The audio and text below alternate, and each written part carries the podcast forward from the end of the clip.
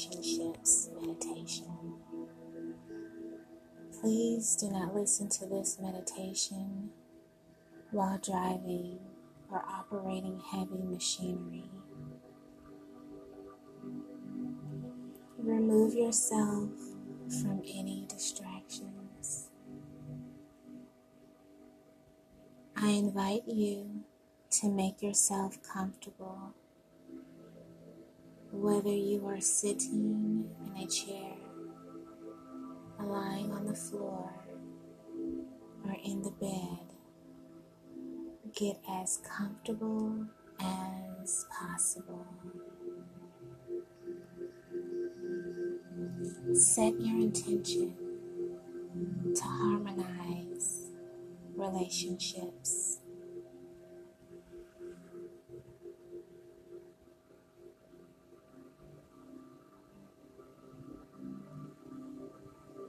Close your eyes and focus on your breath. Take a deep breath. Inhale through the nose and exhale through the mouth.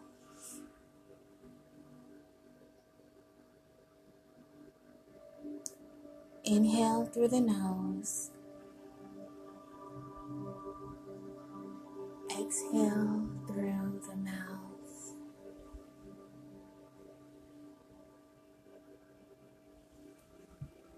One more time. Inhale through the nose. Exhale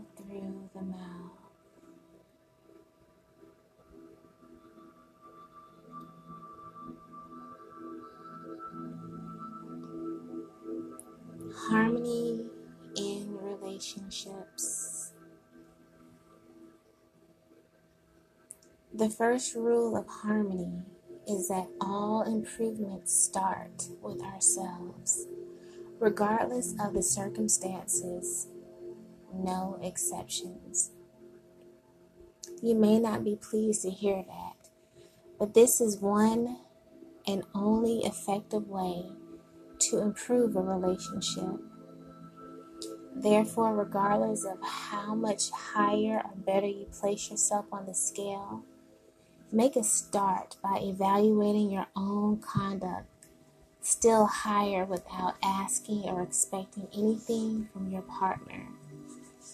That is a recipe for assured success. In an ideal world, we would always listen and communicate from the best part of ourselves, and we'd monitor our behavior when we're tired and grumpy. We'd bite our tongues before making a snappy comment, and we'd recognize and change controlling or judgmental tendencies. Despite the best of intentions, we're human and we all have bad days, so it's inevitable that there be times when we say and do things that are damaging to our relationships. Keep your relationships happy and harmonious by taking the time to step back and reflect on the small changes you can make to rebuild a sense of trust and goodwill. Number one, communicate openly.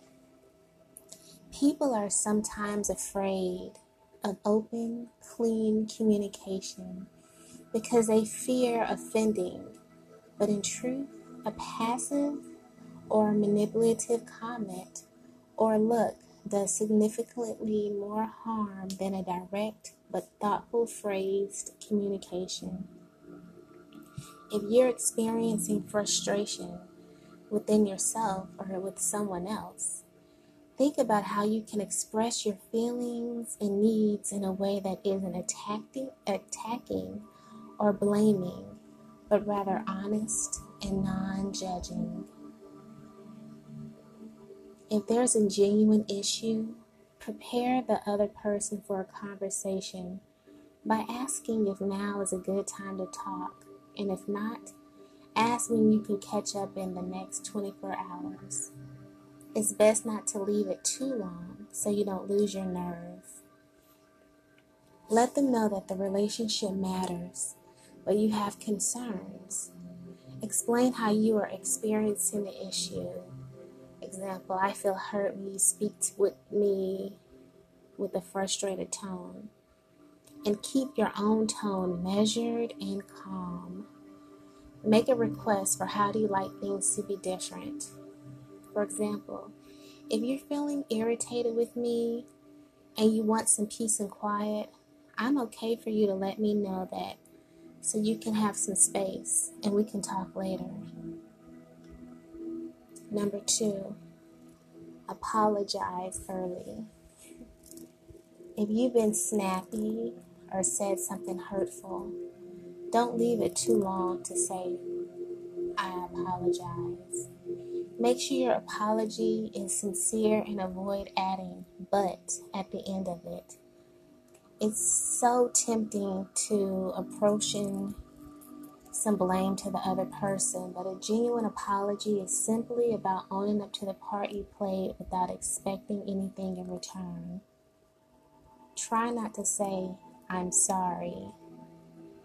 Rather, say, I apologize for, and then own up to your apology. Number three, accept and make room for your differences. Sometimes we're attracted to people who are different to us, and then we spend our time trying to convert them to our way of thinking. Instead of trying to change a partner or a friend, find out why they have a different opinion. Ask open questions. For example, can you tell me why you think that way? And do your best to understand and accept one another's perspectives. If you find you genuinely differ and the topic isn't crucial to the well being of your relationship, Remind yourself that it's okay to respectfully agree to disagree. Number four, give of yourself.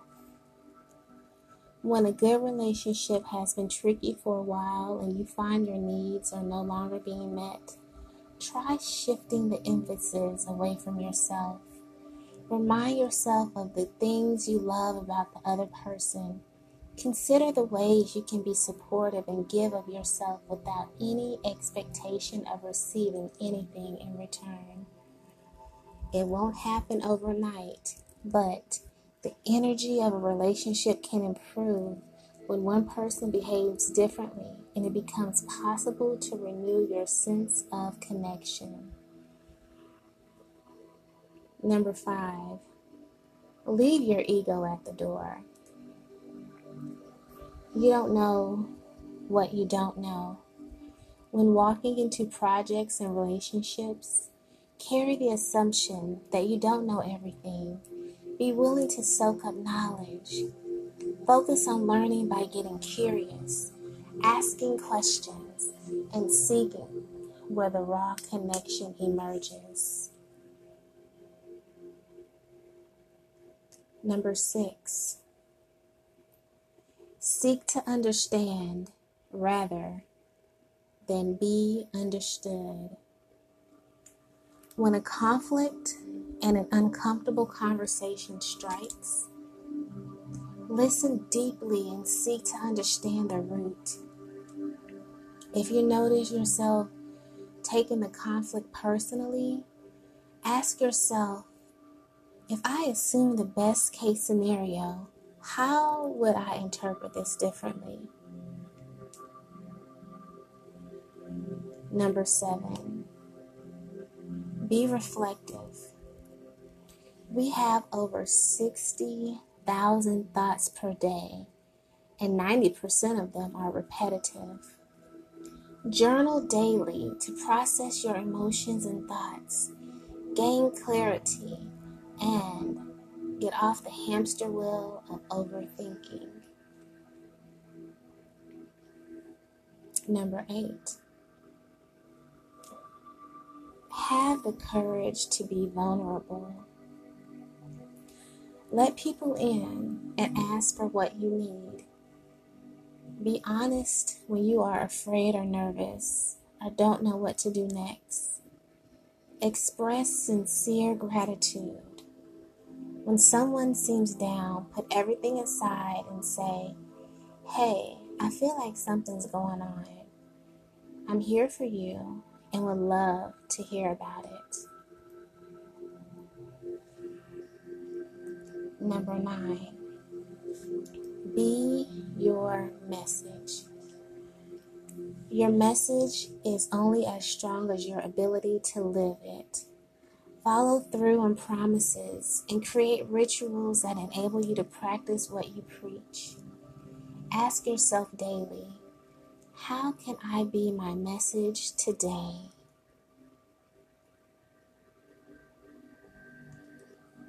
Number 10, know when to let go. Not all relationships are destined to last a lifetime. A good way to determine if a relationship has run its course is to weigh up how you feel after an interaction. Are you energized or depleted? Inspired or drained? Do you feel accepted or misunderstood? Give yourself permission to move on if a friendship or a partner relationship has run its course. Don't feel the need to make the other person wrong. Move on and in your heart, wish them well. Learn how to be with your experience. It's absolutely the most loving thing you can do for yourself and everyone else. When you meet your emotions within yourself, you bring harmony to your relationships. You're no longer sensitive and reactive, and you're available to the deepest intimacy with all that is.